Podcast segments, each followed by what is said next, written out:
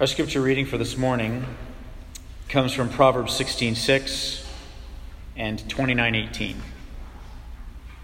By steadfast love and faithfulness, iniquity is atoned for, and by the fear of the Lord one turns away from evil.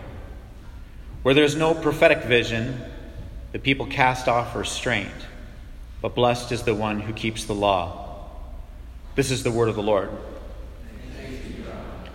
This morning is our last uh, Sunday in uh, exploring the Proverbs, and we've been thinking all summer about what it looks like to be children of grace, recipients of God's forgiveness, and then to reflect His love and His wisdom and His goodness in our lives. This is the call of the believer to consider our new citizenship, our heavenly citizenship, and then really engage with one another and with the city uh, sort of in a mindful, spiritual dual citizenship.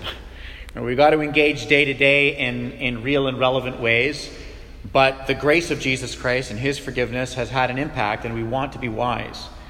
And this morning we're going to focus on this phrase, prophetic vision. What in the world uh, does it mean? Why do we need it? And how do we get it? And we want to give this some thought because it, I believe that it's uh, central to the theme of Proverbs, which we talked about last week, about this awe of God, this love and awe that is a real motivating and compelling force that really drives and shapes and forms our lives. So let's look at uh, this prophetic vision this morning. And we'll start with the first question, which is why do we need it? And in one sense, this is so simple. It's this, like the sermon is complete within the title because it says right in the verse. Uh, uh, 18 that without it we cast off restraint. So, in one sense, it seems super obvious. But then, in another sense, you could spend all afternoon reading through the prophets, the prophetic literature, and exploring the ways they were trying to convey God's vision for a flourishing humanity, the ways in which the people of God had kept turning away from God, and the ways in which that led to their demise, whether it was a demise that was civic in the way they were living with each other, oppressive in the way they were relating to uh, the poor, the outcasts, or the foreigners among them, the way that it affected their own uh, health and wellness, whether it was physically or mentally, the ways in which that the, the, their hearts were just like idol factories and they kept turning from God. You could spend all afternoon looking at the prophetic vision and the way in which the people of God were like, no thanks. They looked at the culture and they said, we'll have what they're having. And then we could take that and hold that up like to a mirror to our own lives, and we can consider what does it look like in my life to cast off restraint from this thing that the Bible calls prophetic vision. So, in one sense, it's simple. In another sense, you could spend all afternoon sort of meditating on it. So, why do we need it? Without it, life becomes an exercise in futility because we end up building our life on things that really, in the end, are going to be erased by time or that really in the end are too small to satisfy us, that in the end we are hardwired for worship, to borrow from Jared Wilson, theologian and pastor. The switch in the human heart for worship was flipped on in the garden, and it's been on ever since. And so we're constantly wanting to sort of satisfy the deepest longings of the human soul, which quite frankly can't be satisfied with having a successful vocation and a nice house and shiny things and and uh, relationships or sexual uh, escapades or any of the sorts of things that the cultural narrative would say would lead to a fulfilling life. In the end of that, there's something still rumbling in the human soul that says that somehow this is not enough. And so, without this prophetic vision, we cast off all sorts of restraint. Restraint being defined as what God would consider wise and good and loving restraint that I'm willing to put on my life so that I flourish uh, as an individual and also am an agent of flourishing in the people that I'm in relationship with, whether it's family or at my vocation or my neighbors in my, in my city. So, this is why we need it. If you look at chapter 16 and verse 6, it says that by steadfast love faithfulness, uh, and faithfulness, iniquity is atoned for. What is this iniquity? Sin is, uh, you know, the outworking manifestation of doing something that is contrary to the love and the wisdom and the ways of God. But iniquity is not the final product. Consider sin the final product. Iniquity is like the undertow in the ocean continually pulling you in a direction. All of the brokenness of humanity in every form and the endless catalog of evil that we continue to do towards one another in unloving ways is a result of iniquity in humanity. This undertow in the soul, pulling us away from the love of God, the wisdom of God, and wanting to be children of God, and bending our knee to the sovereignty of God, and rather choosing to be God. And that iniquity causes you know, uh, us to uh, cast off restraint and fulfill the desires and the appetites of our own hearts. And of course, this ends in what the Bible would call sin. Uh, rejecting God in favor of, in that moment, choosing this thing, which has a massive payoff in our eyes, and being God. And it says that that has been atoned for by steadfast love and faithfulness. And when something is atoned for, it's paid for, which is why, as the children of God, you and I stand in this scandalous place. We're standing in a borrowed holiness. And because that's true, and because God's grace is so amazing, that because of what Jesus has done, even though the, our day to day reality is that we struggle with sin, our standing before God is that we are declared righteous. This is all legal language that the Bible uses to describe the way that we are righteous before God. And so, because that is true, and because there's been an atonement for our iniquity, that has a formative effect, a changing effect, a saving effect, which in the Old Testament, which is the context of this scripture, it would result in this thing called the awe of God, the fear of God, which is where this leads. The text goes on to say, By the fear of the Lord, one turns away from evil. I won't repreach last week's sermon, which was centered around this phrase, fear of God, which is, of course, not phobic, that I want to run away, but it is awe and reverence and compelling that I am drawn toward. So the desire to the desire to not cast off restraint, which is sort of the modern construct of freedom, that there are no restraints. The scripture would say actually that's not freedom. That's a weird hedonistic anarchy that doesn't benefit the people around you because at the end of the day, if casting off restraints in order to fulfill my own personal freedoms and desires and wants uh, this is, by definition, an unloving posture because it is me first. Somebody's going to pay for that posture. And this is why it's contrary to the ways of God. This is why we need this thing called prophetic vision. Otherwise, this is sort of where all of this um, takes us and, and heads. And the reason why the fear of God, this awe of God, is so important is because it is, on, it is the only long term motivator for living, living uh, out the joy and the flourishing that God envisions in this prophetic vision, which we'll define in a second. But it's the only long term motivator. Phobic fear, you know, God is going to get you, that whole vibe, that is not a long term uh, motivating force for living in the wisdom and the ways of God uh, at all. And Scripture reveals this repeatedly because the people of God, all throughout the First Testament, the Old Testament, they saw tremendous miracles, and yet, despite that, they saw they continued to chase after other gods. They saw God pronounce tremendous judgments on uh, nations uh, that were doing abhorrent things contrary to the ways of God, sacrificing children and terrible things towards w- women in their worship ceremonies to their pagan gods, these other gods. And uh, they saw the judgment of those nations, and still that wasn't enough. So you see, having a phobic fear of God is not enough to be a driving force to say, I want to live in the awe of God. I want to, if you have children, teach my children to embrace uh, this loving and amazing God. Phobic fear is certainly not enough. It's got to be prophetic vision. That's got to be the motivating and driving force. This is, of course, why we, uh, why we need it. If you consider this idea in the New Testament uh, of uh, the driving force in living and flourishing, in Romans 5, the Apostle Paul calls the law of God a, uh, a tutor, uses the Greek term pedagogos, which means like a harsh disciplinarian. And the purpose of the law, being the harsh disciplinarian, was not uh, so that you just live the Christian life under this harsh disciplinarian of the law, but it was to get that immature child, the pedagogos in the old, or sorry, in the ancient world, the pedagogos, their job was to be a harsh disciplinarian of the law so that that child would adopt the family values of character and virtue and be able to take over the family inheritance. So the, the actual purpose of the law was to work it was to work its way out of a job. So that there was a maturity that took place, so that there was an embracing of the family values to live into the family heritage. So the Apostle Paul uses that language. He's not like the way to please God is just to live under this hammering, crushing law all the time and be in a phobic fear of Him. That doesn't actually produce any flourishing. There's got to be an inward transformation of the heart. That's the New Testament. But here we see even that wisdom uh, that Paul's uh, pulling from here in the wisdom literature of the Proverbs, saying that it is actually by the awe of God that we will turn uh, from evil and we will live into that adoption uh, adoption narrative. So we're not like children who are told to make their beds, but they don't want to make their beds, and they go in their room and they kick and they scream and they cry and they have, and you're just constantly managing this behavior all the time, and they and they leave Lego on the ground, so, you know, like uh, small little childlike landmines for you to step on because there's nothing more painful in the human existence than standing on a piece of Lego because they don't want to do it, they don't want to obey you. So this isn't the picture of Christian obedience being like a child. It's like, okay, well, I guess I gotta I guess I got to embrace this thing called prophetic vision. I guess I've got to wonder at God, and so I guess I got to keep this law. This is not the tone, this is not the intention at all. It's living into it in a beautiful way.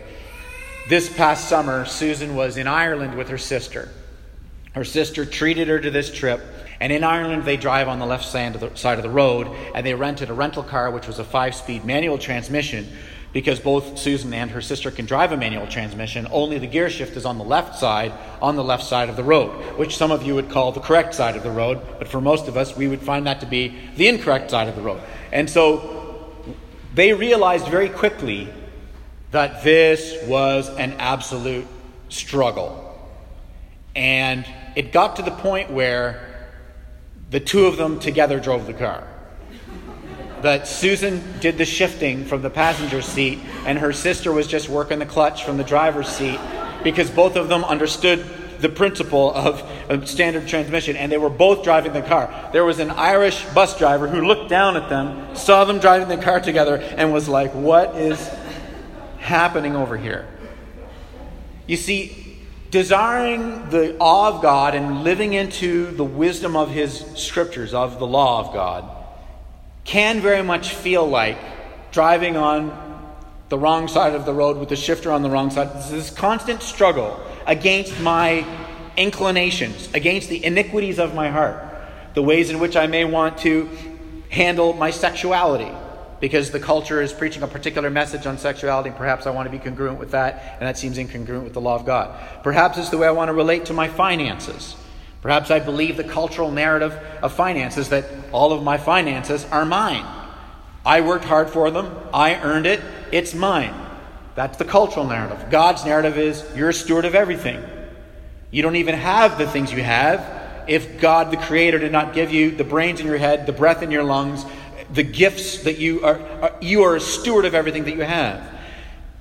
Perhaps it is a struggle to come into congruence with the law of God in the way that we see the poor, in the way that we relate and engage with the poor.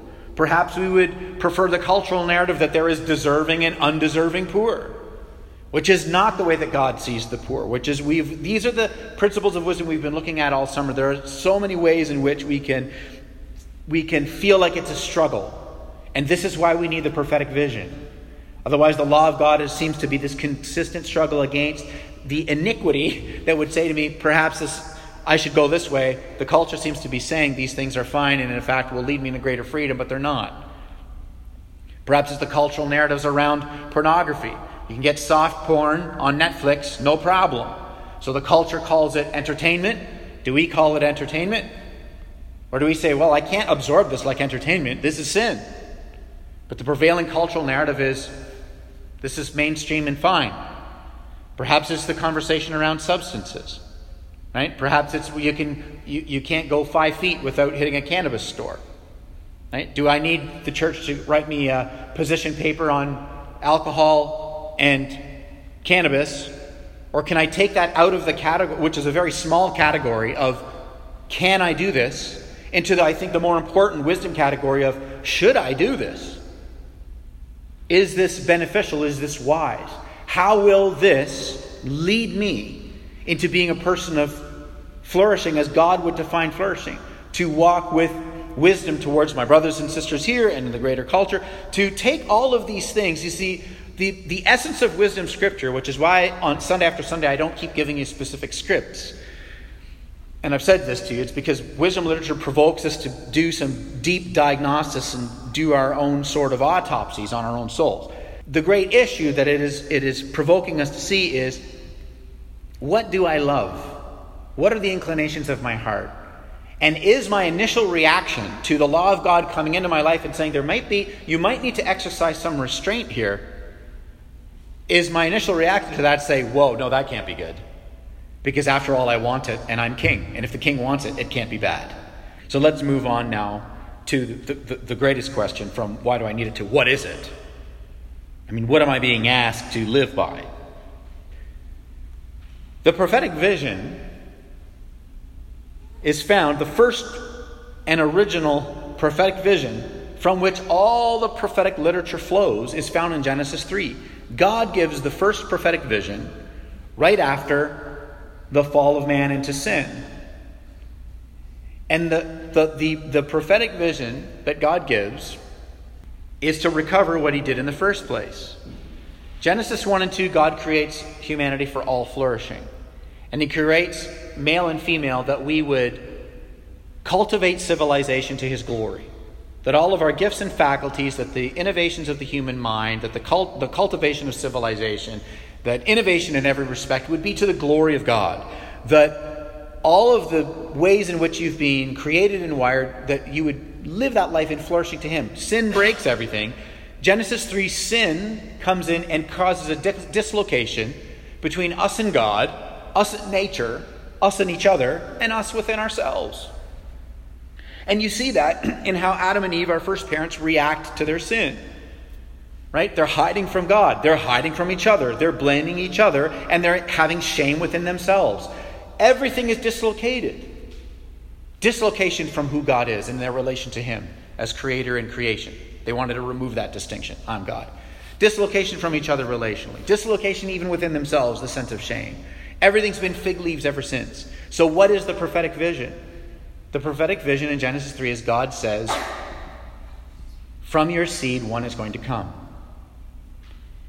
And you are going to bruise his heel, and he, with his heel, is going to bruise your head. Speaking of Jesus to the devil, the first prophetic vision is renewal is coming. I created everything in beauty. You broke everything. I'm going to restore everything. I'm coming after you because I'm a God of grace and a God of forgiveness that you can't grasp because what you actually deserve right now is for me to just wipe this thing out and start in another galaxy. But what you're going to receive is scandalous grace. And the way in which this is going to come is a wounded warrior will come. The devil will bruise his heel, he will bruise the devil's head. This, this poetic imagery of fatality, the wounded warrior, the, that as the nail is driven through Christ's heel on the cross, the prophecy is fulfilled. That as Christ through the cross and three days later the empty tomb and his resurrection in 33 AD under Pontius Pilate, in human history, when that happened, this is the fulfillment of the prophetic vision that the wounded warrior would come, that he would come and restore all things. And then all of the prophetic literature throughout all of the Old Testament, as you read the minor and the major prophets, minor and major not meaning some are more important than others, but the length of the literary work that they are that they are um, given to the people. But as you look at all of the prophetic literature, it's just different ways of calling people back to the original prophetic vision, which is will you stop being your own God and will you bend your knee and trust in the saving grace of the God. In the Old Testament, the prophetic vision is pointing forward to Jesus. In the New Testament, the prophetic vision is let's live in congruence with the fulfillment of all things found in Jesus. You see, the, the, the prophetic vision is contrary to modern visions because the, the modern narrative is I'm the hero of my own story. The modern narrative is we ought to be the main actors in our own story. But the prophetic vision, that narrative is actually all of humanity and all of existence is God's story. And our lives matter, and the vision you have for what you're doing on Monday matters. It all matters, but it only finds its context in the greater story. And if you dislocate yourself from the greater story, you will cast off restraint and you will not lead a life flourishing. You will lead a life by, by the, the, the, the modern conversation about what human flourishing is, but in an ultimate sense, it won't, because, like I said, if there is no God and there is no resurrection of Jesus Christ, you've tethered yourself to an idea that time itself is taking away. You don't live by the, the values of your great great great grandparents, so I don't know why you would have the chronicle, chronological snobbery to believe that your great great great great grandchildren, should you have them, would ever live by your values. This is the modern myth of the West. We're like the adolescents of the world, right? We've been here for 300 years, you know, since, since colonization happened. We, have been here, Americans have been here for 300 years. We've been here for 150, 200 years. And uh, the modern myth is that the ideals on which we are basing civic life are like these eternal truths. But then you go across the ocean and there's cities built upon cities upon cities because kingdoms come and go. Ideas come and go. Ideolo- ideologies come and go, values come and go. So, what is this prophetic vision? It is the life changing, life fulfilling conviction that we are not God, that we were made for God, that God is good, and that His gospel uh, reveals through Jesus Christ that human history is actually His story. That all of humanity, all of history is moving towards God's teleological end which is the renewal of all things found in Jesus Christ, which is coming with the return of the King. Which we have confidence in, not because it's just a theological idea or a spiritual idea, and there's many world religions, and Christianity is just one of many, and you can pick your gods, but because we have tethered ourselves to something that God has done in human history. The empty tomb in 33 AD, the hundreds and hundreds of eyewitnesses that saw the resurrected Jesus, which was why Christianity exploded in Rome overnight. Didn't take thousands of years to morph this ancient hippie called Jesus into this divine person overnight, abandoning Platonic philosophies, abandoning their, their intellectual sort of academic ideas around the world, and overnight worshiping Jesus Christ as the Messiah. And because the world was upended at this point, this prophetic vision calls us to trust in this God of saving grace. It's not that our visions don't matter. You have a vision for your life, for your vocation, for your family, for your education, but all of those visions find their context. All of those visions find their meaning. All of those visions are reoriented. All of those visions, you, you actually find your healing, if I could use that word, in the context of God's prophetic vision. And if you remove that, all you're left with is, you know, be successful tomorrow and live a good life. It's too small. It's too small. It's so tragically small. It's why you don't have to look very far to find people who have everything according to the modern vision. And we are the most medicated people in the world. And I'm not speaking to those of you who have physiological challenges and you're battling your own biology and you, and you need medication to regulate yourself. That, I understand, is a battle even within your own body. I'm not speaking to that. I'm talking about the depression and the anxiety and the chronic dread that your life has no meaning, that it is a result of orienting yourself around some mini Messiah smaller than Jesus. Without the prophetic vision, people cast off restraint. We cast off restraint in a thousand ways. Which leads to the last thing, the final thing. How do we get it? We get it by recognizing we are dependent creatures and we live by narratives and we're wired for worship. So we, we get the prophetic vision by accepting that it is good, by adopting it as important, by integrating it as invigorating. I have to accept that it's good. You look at uh, 2918, it said, Blessed is the one who keeps the law. The context of this, of course, was the Torah, the 613 laws, but the, the purpose of those laws, the dietary laws, the civic laws, the sexual laws, the ceremonial worship laws, the purpose of the Torah was to separate the people of God from the surrounding culture. So even though Christ has come and fulfilled the law, and Christ has come and fulfilled the requirements of the not only the Torah, but Christ has fulfilled um, the truths of God's law, the Ten Commandments, which transcend all, all cultures, all times, all truths. God has Christ has fulfilled that law the premise of the law remains that you and I would live lives that are separate from the culture. I have to, sorry, accept that God is good, that his goal is, is, is, is not to restrict my joy, but to actually fulfill my joy by bending my knee to his truth, to his law, to the wisdom of his word. To accept it as good. I have to adopt it as important. To live my life by these principles, to see that, yes, I do want to live this separate life. If you happen to have children, to raise your children in this way we have to adopt that the wisdom of God is important, that He gives us His wisdom for the purpose of flourishing. And then we invigorate all these things as invigorating. And as we're raising our kids to have this grand vision of God, it's painting the big picture of what it means to flourish in the city, to love people that don't believe a word that I've said this morning.